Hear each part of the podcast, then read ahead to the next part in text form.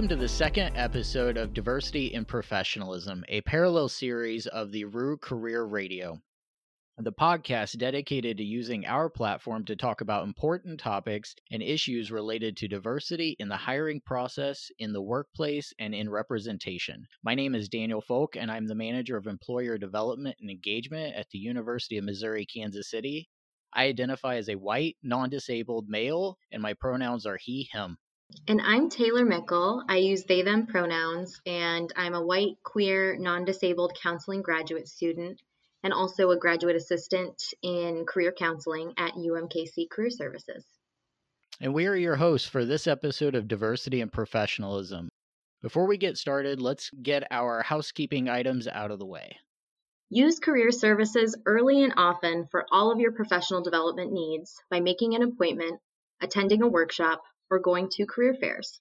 You can access all of this by heading over to Handshake. Just log in with your SSO. And of course, UMKC alumni still have full access to our services. Feel free to reach out via email anytime at careerservices at umkc.edu if you have any questions. And additionally, it is important to us to be transparent about our identities because they impact the ways we navigate the world and have these types of conversations. We do not claim to be the experts on topics related to diversity, equity, and inclusion, and that's why we will be bringing in guests to speak on their research and lived experiences in an effort to make progress towards better outcomes for our students, our listeners, and everyone out there. We will also be approaching this with a full understanding that we all come to this with certain privileges and with a mindset to learn and grow. In this episode of Diversity and Professionalism, we've asked Dr. Kevin Sansberry, an organizational consultant and behavioral scientist with Kevra Consulting, to discuss the importance of workplace culture, how it aligns with the values of the employees, and its effect on their happiness.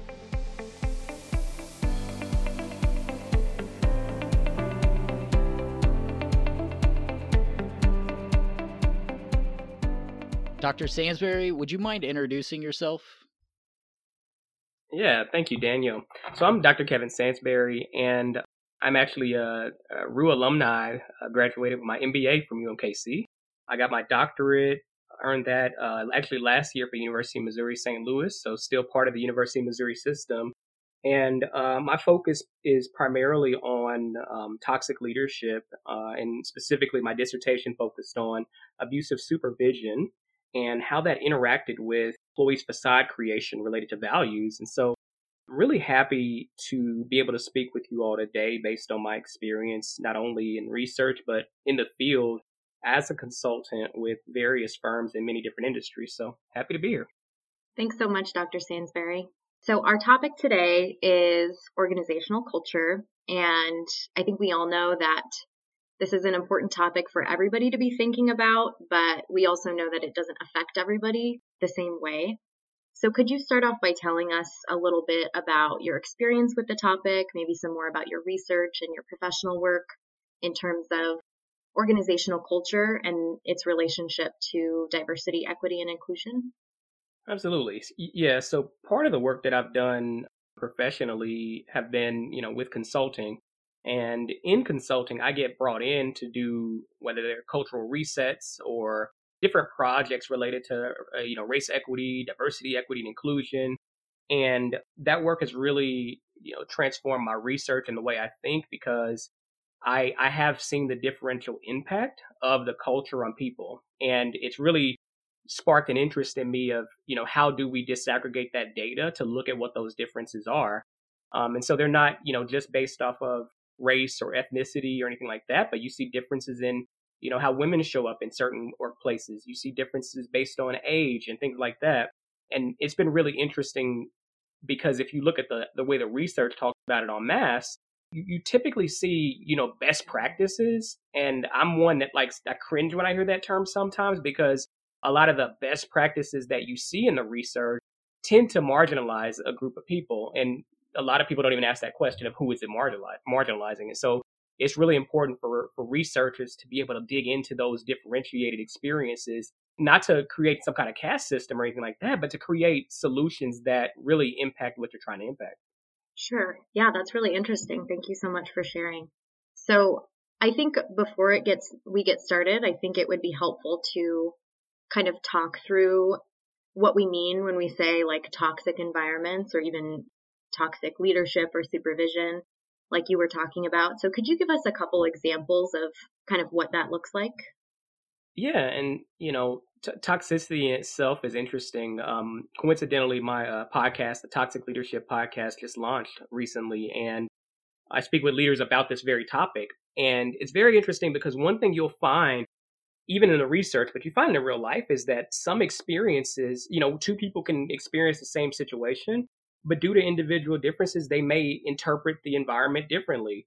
And so, you know, let's say you had a person in the workplace who had trauma in their past and you know people that raise their voice and yell and you know that abusive kind of leadership that exists in many places that might trigger some folk whereas somebody else could blow it off and just be like you know what?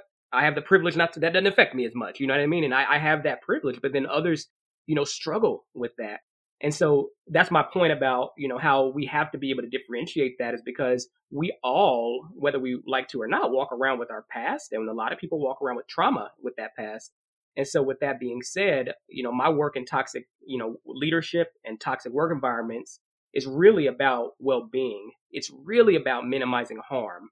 So some examples of where you'll see behaviors uh, lifted up that are quote unquote toxic would be, you know, your typical abusive supervision piece that you, you'd see, but then you'd also see behaviors such as puppeting.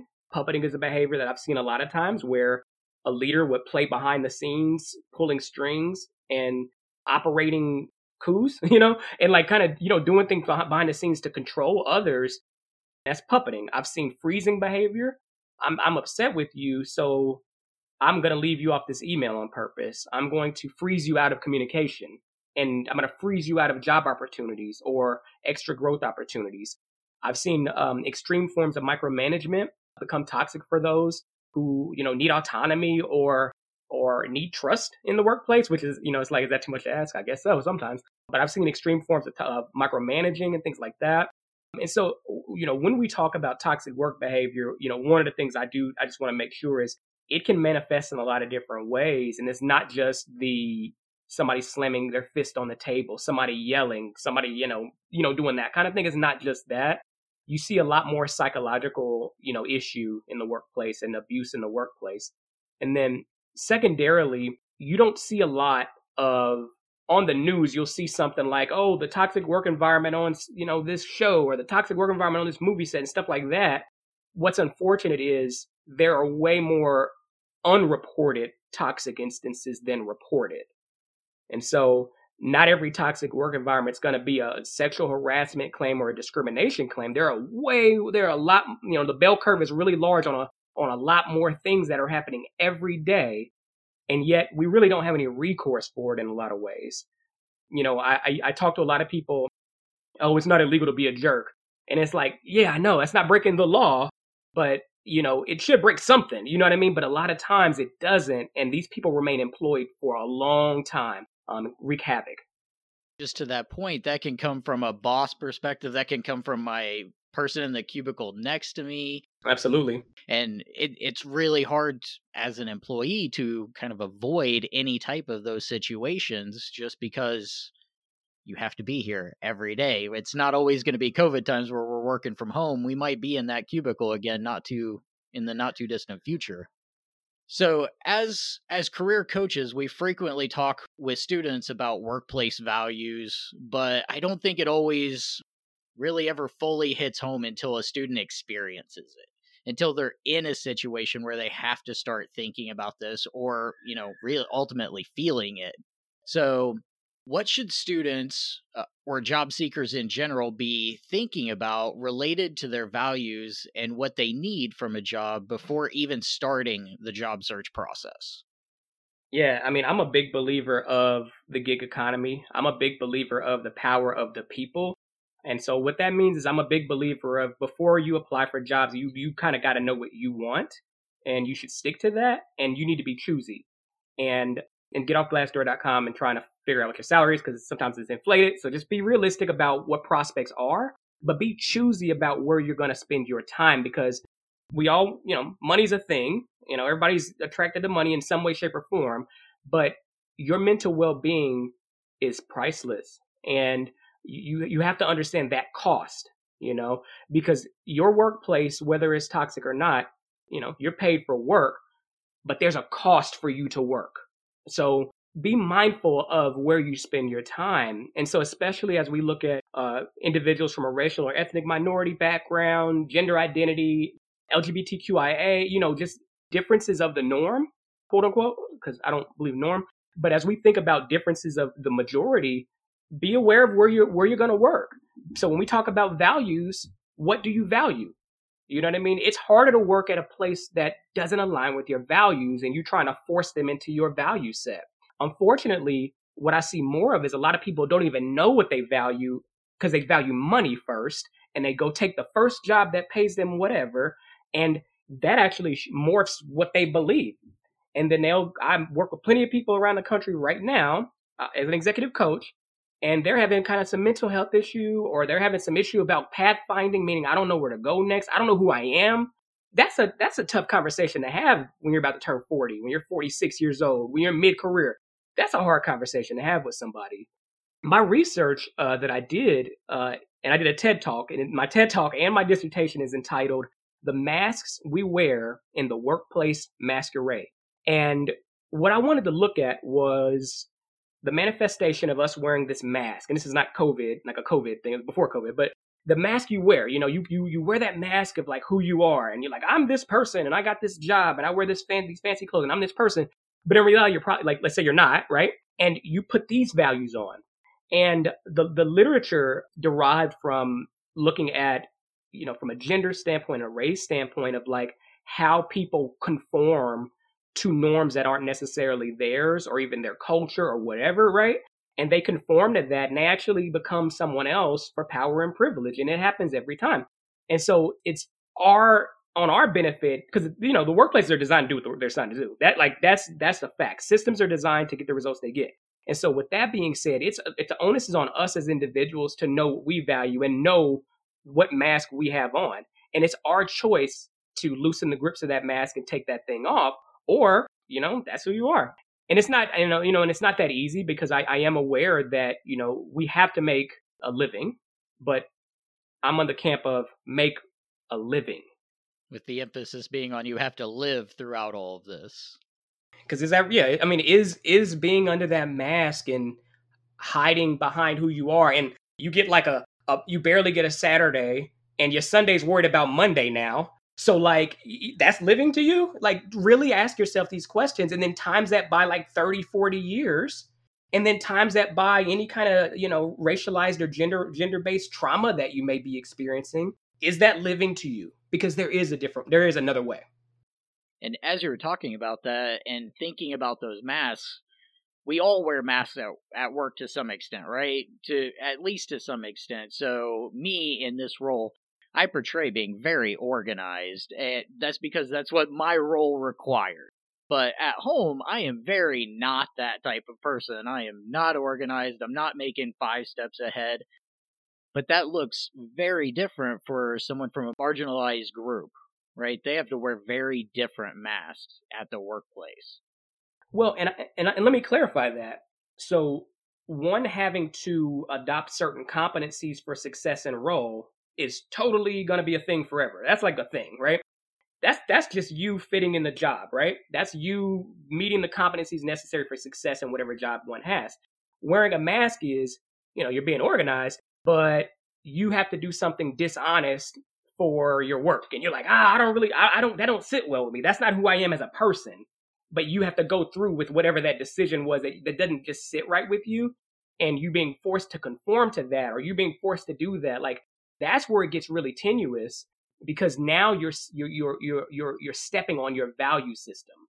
And so when I talk about facade creation, the facade really is you're adopting value systems that you truly don't believe in in exchange for whatever that, you know, gain you got. You know, so that's so I, so I'm glad you brought that up because I don't want people to think that like meet the expectations of your role or whatever is, you know, because sometimes we get into a job that's not a good fit. I'm not an organized person, but I got to act organized. That's cool, you know.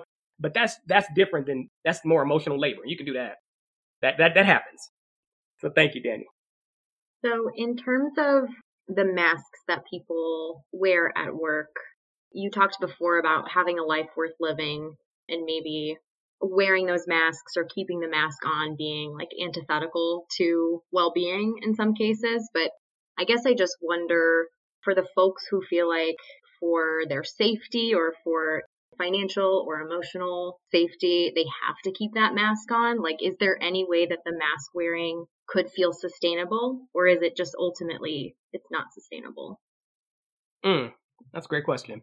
Well, one of the things that I'm digging into now is the outcomes of this facade creation and digging into that, you know, a lot further. One of the things I've I've I've just come come across and really uh, latched onto is the manifestation of something called self deception. And based on your question you're asking, one one may wonder, yeah, is self deception sustainable? I don't think so. I, I, believe we all have a, you know, we all know someone or heard of some story where someone cracked under pressure and some, you know, they just couldn't hold it all up, you know, or whatever that is, too many plates spinning or whatever the terminology is. And so, no, I don't think it is sustainable because what you're going to see is that energy or that cognitive dissonance and what we call it has to get out somewhere. And what you tend to see is something called emotional projection. You know, so instead of them being upset at work and really sharing their true feelings about uh, uh, something, whatever it is, they instead do that with their spouse. And you see an increase in something called work family conflict. Or they are, you know, yelling at the dog. And nobody wants to yell at the dog. You yelling at the dog for? And so you you see you do see that outlet come out. Here's here's the scary part. The body does keep score, so you also see that outlet come out parasympathetically. And so you see that come out on your health. You see that come out on cortisol levels. You see that come out, your hair starts falling out. You can't sleep at night, stomach issues. You have a rash and you're like, where does rash come from? And I'm, it's a stress rash. You know, you see that. There, so there's no way to hide it. There's no way to run from it.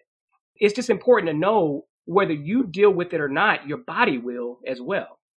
From a career counseling perspective, we look at values all the time. And within values, there's multiple things out there that show that values are the number one predictor of job satisfaction.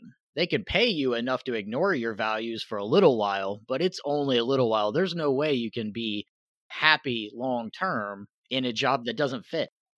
I, am gonna tell you, I've done a lot of surveys of like engagement, happiness, and stuff. I've actually never seen salary the number one thing. I've never, I've never seen that. I haven't seen it in my work.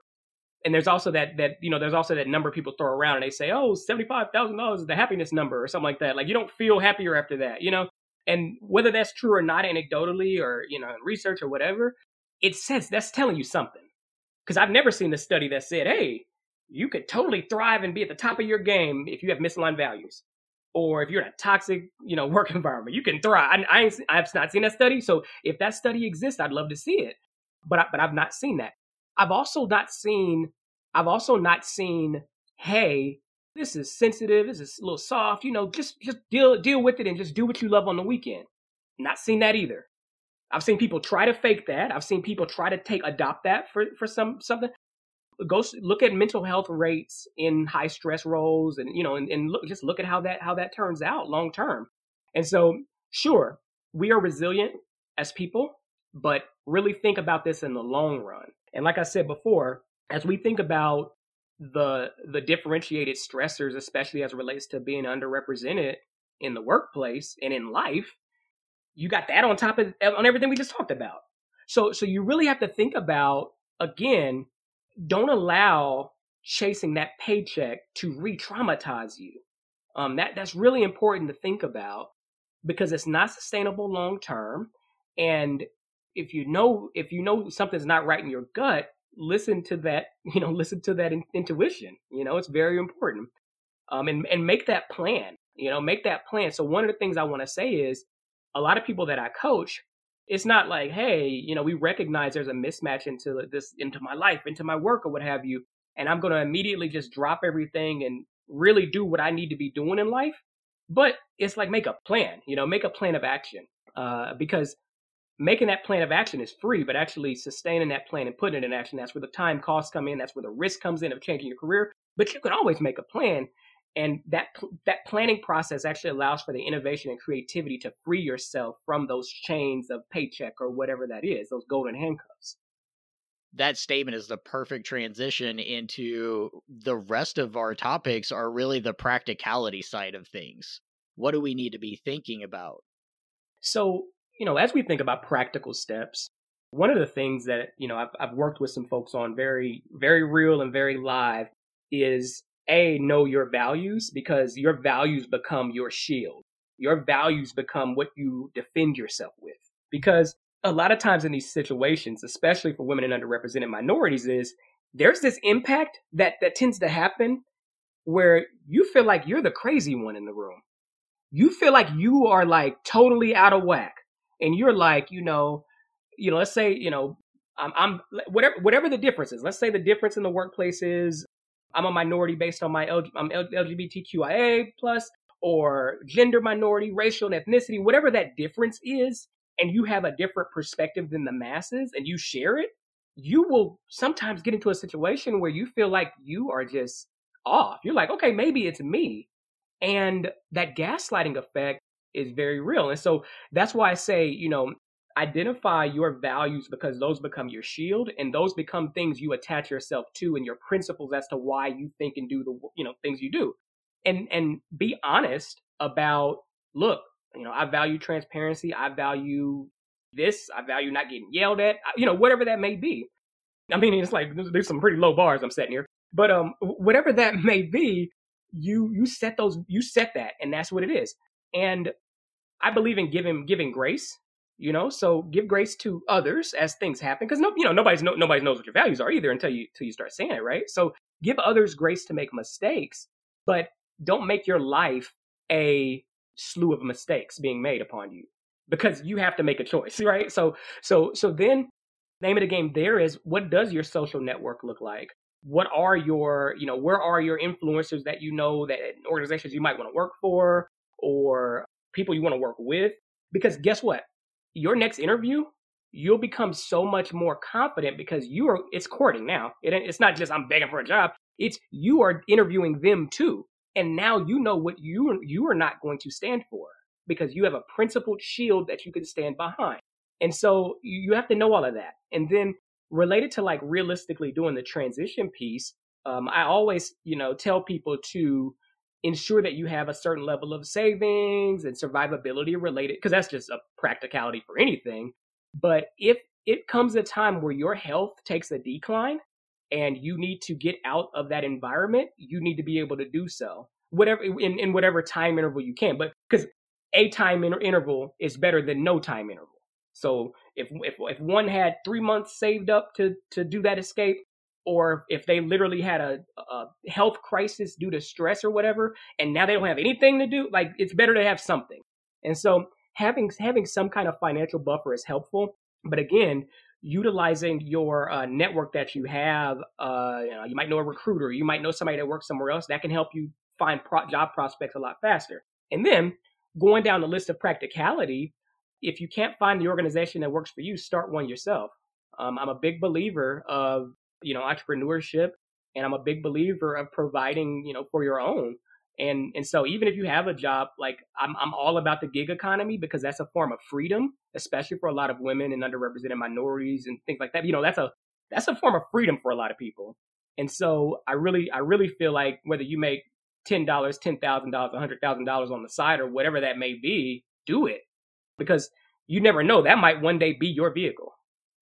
Yeah I love what you said about using those values as kind of like your shield and, and the thing that you always come back to. I think that's really helpful.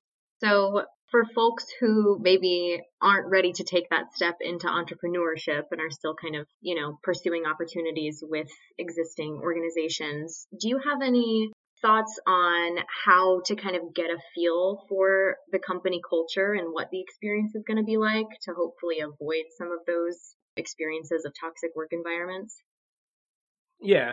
And so one one step I wanted to make sure I mentioned was let's say you didn't even want to leave the current situation. One thing I always tell people and no matter what is speak your piece and address the situation, whatever, you know, wherever that source is, whatever that source may be, coworker, supervisor, you know, direct report, address the source.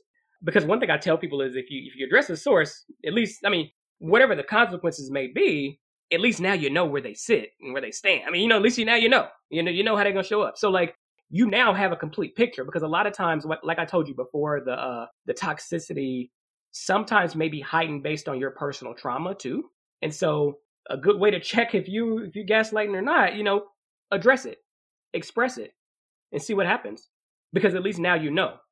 And so if things get worse for you, you, you hey, look at that. Look at that, you know? If you're if you're if you're met with compassion and behavior tends to change, look at that. And I've seen both. So back to the question of, you know, how do you gauge what the culture is like uh, in, a, in another company? one of the things that's helpful we do have i mean we're we have everything at our fingertips now so obviously there are you know there are resources like to go to go look at sites employees rating of a, of a website and stuff like that but you have to be mindful that uh you know survivor bias and uh with that being said you have to be you have to ask yourself the scientific questions like okay maybe only the people who would rate a certain way decided to rate or maybe the data is manipulated some way because of you know, people to look good, optics and things like that. Because you hear stories of all that kind of stuff. So one of my most true to life recommendations is a if you know someone at an organization, just talk to somebody you know. You can if you're like I don't know anybody, go through like your career services, go through like your handshakes, your alumni networks. Try to I mean you, at universities you can find people that work basically anywhere, right? And so try to find connections that way because hey, the commonality we're both Roos and you know we we both can like let's let's hey let can I can I talk talk with you things like that. If you don't have that resource at hand, you could also look on LinkedIn and reach out to folks. You know, if they work at a, if they work at a company you want to work for, or better that better yet, you can also talk to people who used to work at that company. Hey, how was your experience? I, you know, I'm just I'm just really curious. I just graduated. I'm really curious. You know, and I always you know always you know I always recommend the folks you know, hey, I, I, like I like your career progression, and you seem to love this company. Tell me what you think about it. What should I what should I what should I know before getting myself into it? And again, your biggest antenna is your gut. And so when you get into these situations, trust it. You, you know, it keeps you safe.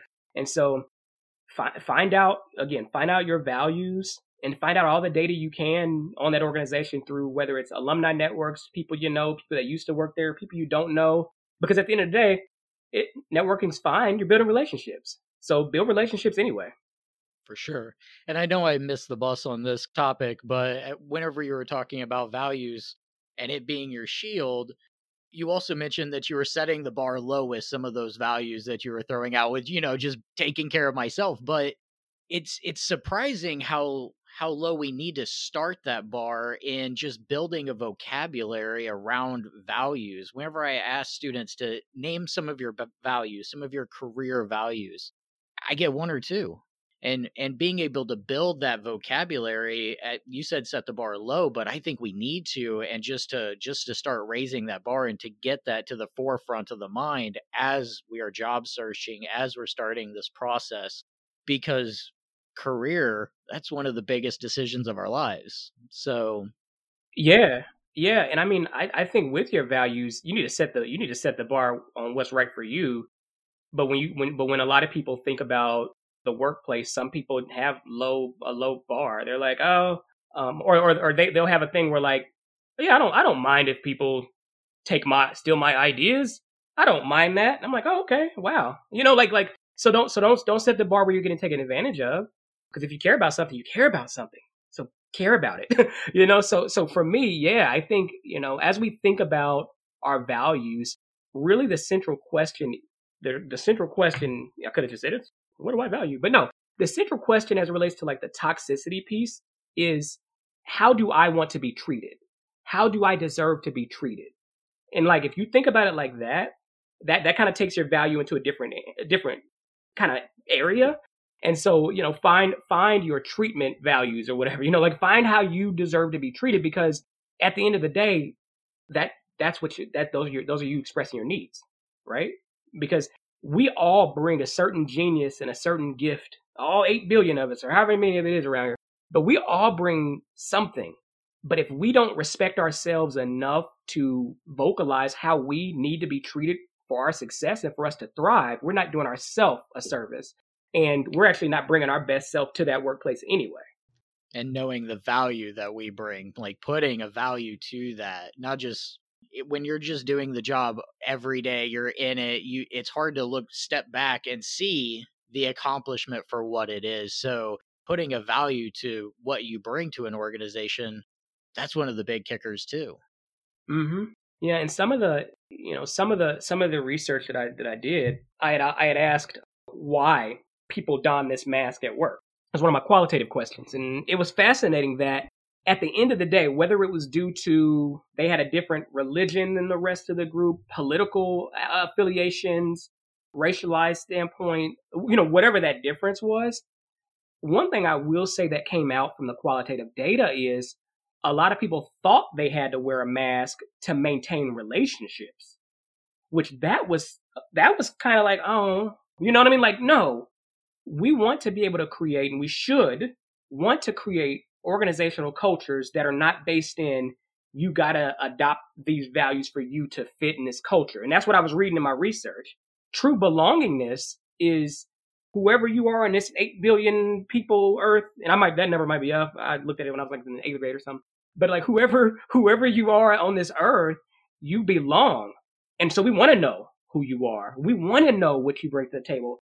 I don't care if it's vastly different.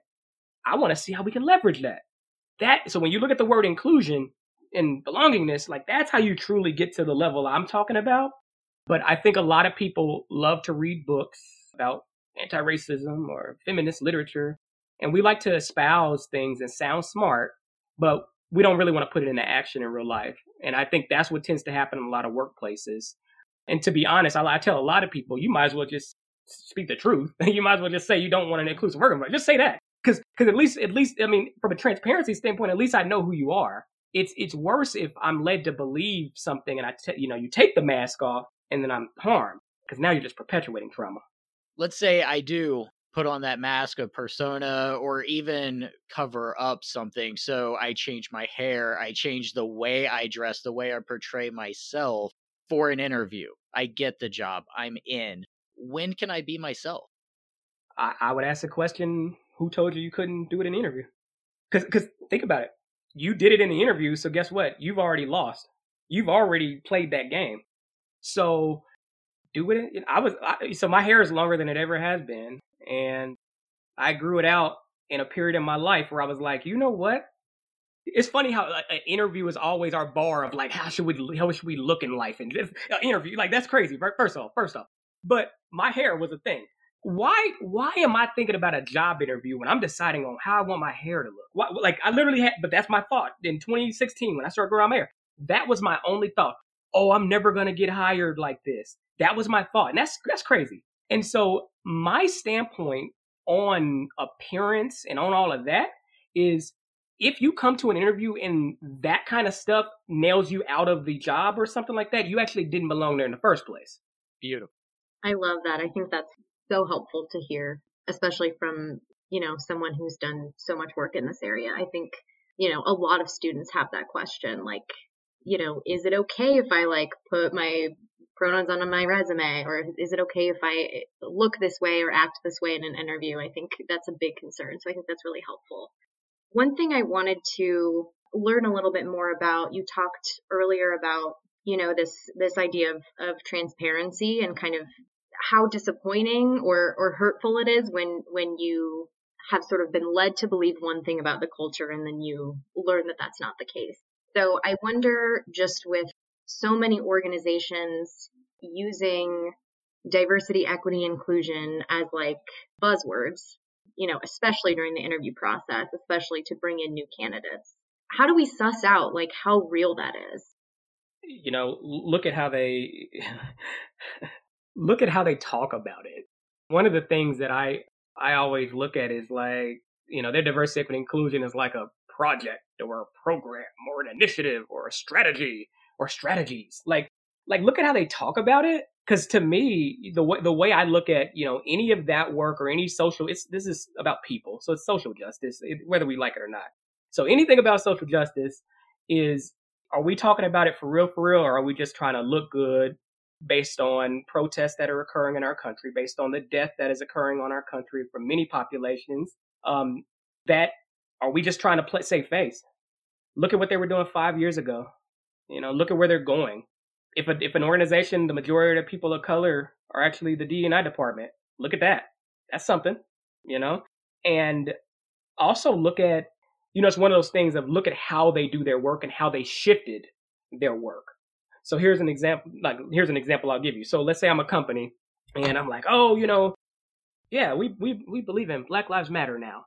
So we're gonna donate like one percent of our so our product or whatever or money to start this program and yay. But yet our actual product harms communities of color. But we're gonna keep this product going and we need to, you know, shove this down their throat or whatever, the food or whatever. You know, like like you, you have to you look at what they're doing. So it's kind of like it's kind of like, hey, we we pollute all over the world, but hey, we built this park over here, but we're gonna dump all this stuff in a lake, in the lake at the park. Like so, you can tell if something's corporate social responsibility or if something's truly embedded in the organization's framework and DNA. You'll be able to tell because some things won't sit right. And I'm a big believer of giving grace, like I said before.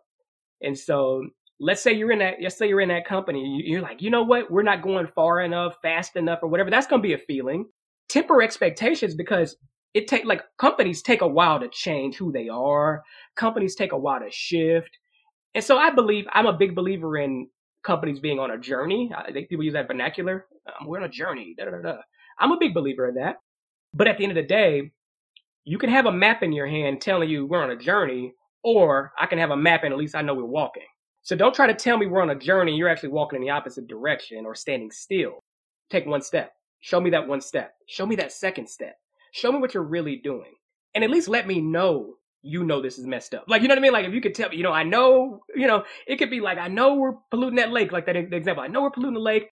Here's what we're doing to not pollute the lake anymore. And I know we're losing a little bit of profit, you know, and I know business, I know, you know, shareholders and stuff. But hey, this is what we're doing to, to counteract the profit loss because we really believe in what we're doing. You know what I mean? Like, we really believe in this and this is what we're doing differently, but we're not there yet. And we're not going to be there. We might not be there in 10 years. But here are the steps we're doing to, to make a true change because we really believe in this. That would sit a lot better than that same company that's polluting that lake or whatever saying, oh yeah, we're all in. And they add a few black people to their website and then they marketing and they write a statement on killings in a country and still they gonna pollute the lake. Like, you know what I mean? Like they're still gonna do whatever they were doing that was horrible or whatever, you know? Like I, I, I actually don't want all that. Don't send me no email. Don't I don't care what your statement is. If you're still doing that, if I don't see any tangible steps to walk backwards from what you're doing, you might as well keep doing it. That's the like that's the literal definition of like window dressing. And I don't think people have time for window dressing.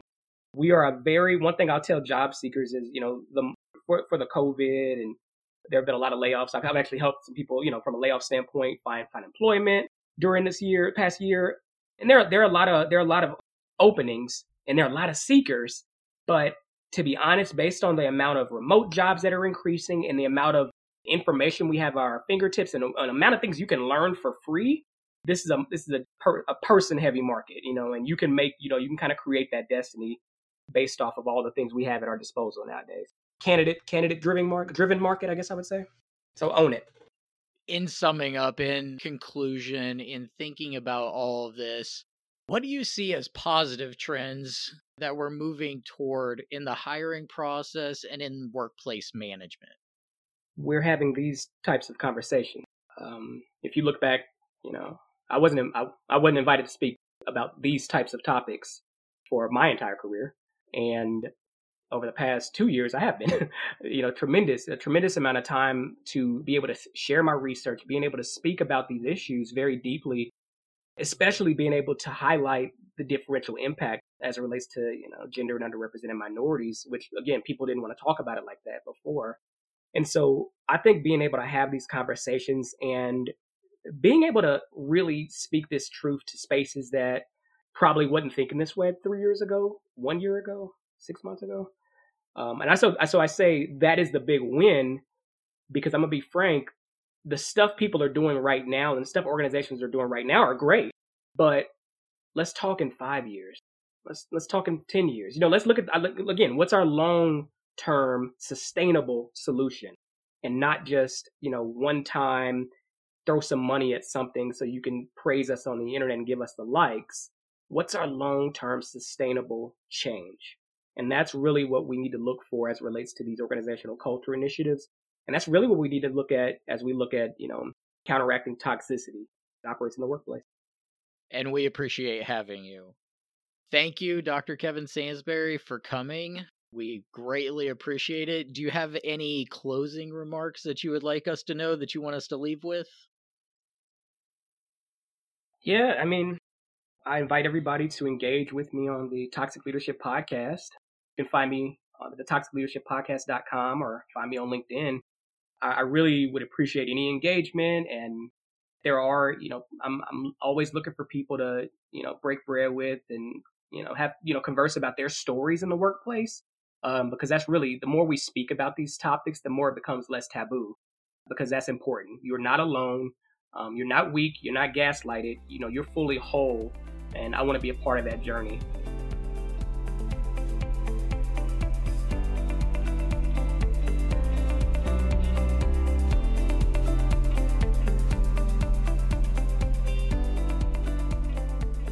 I just want to say thank you so much, Dr. Sansberry. I feel like I've learned a lot, and this is, I think, for me and, and hopefully for the people listening too, been helpful in, in putting my own experiences into perspective. So I really appreciate you. And learning opportunities for moving forward as well. So, from our listeners, from everyone, thank you. We appreciate it. That is it for this episode. Don't forget to follow us on Instagram, Twitter, Facebook, and our YouTube channel, UMKC Career Channel. We encourage you to join our LinkedIn group created for UMKC students, alumni, and employers to connect post positions and get updated on career prep info, tips, and tricks.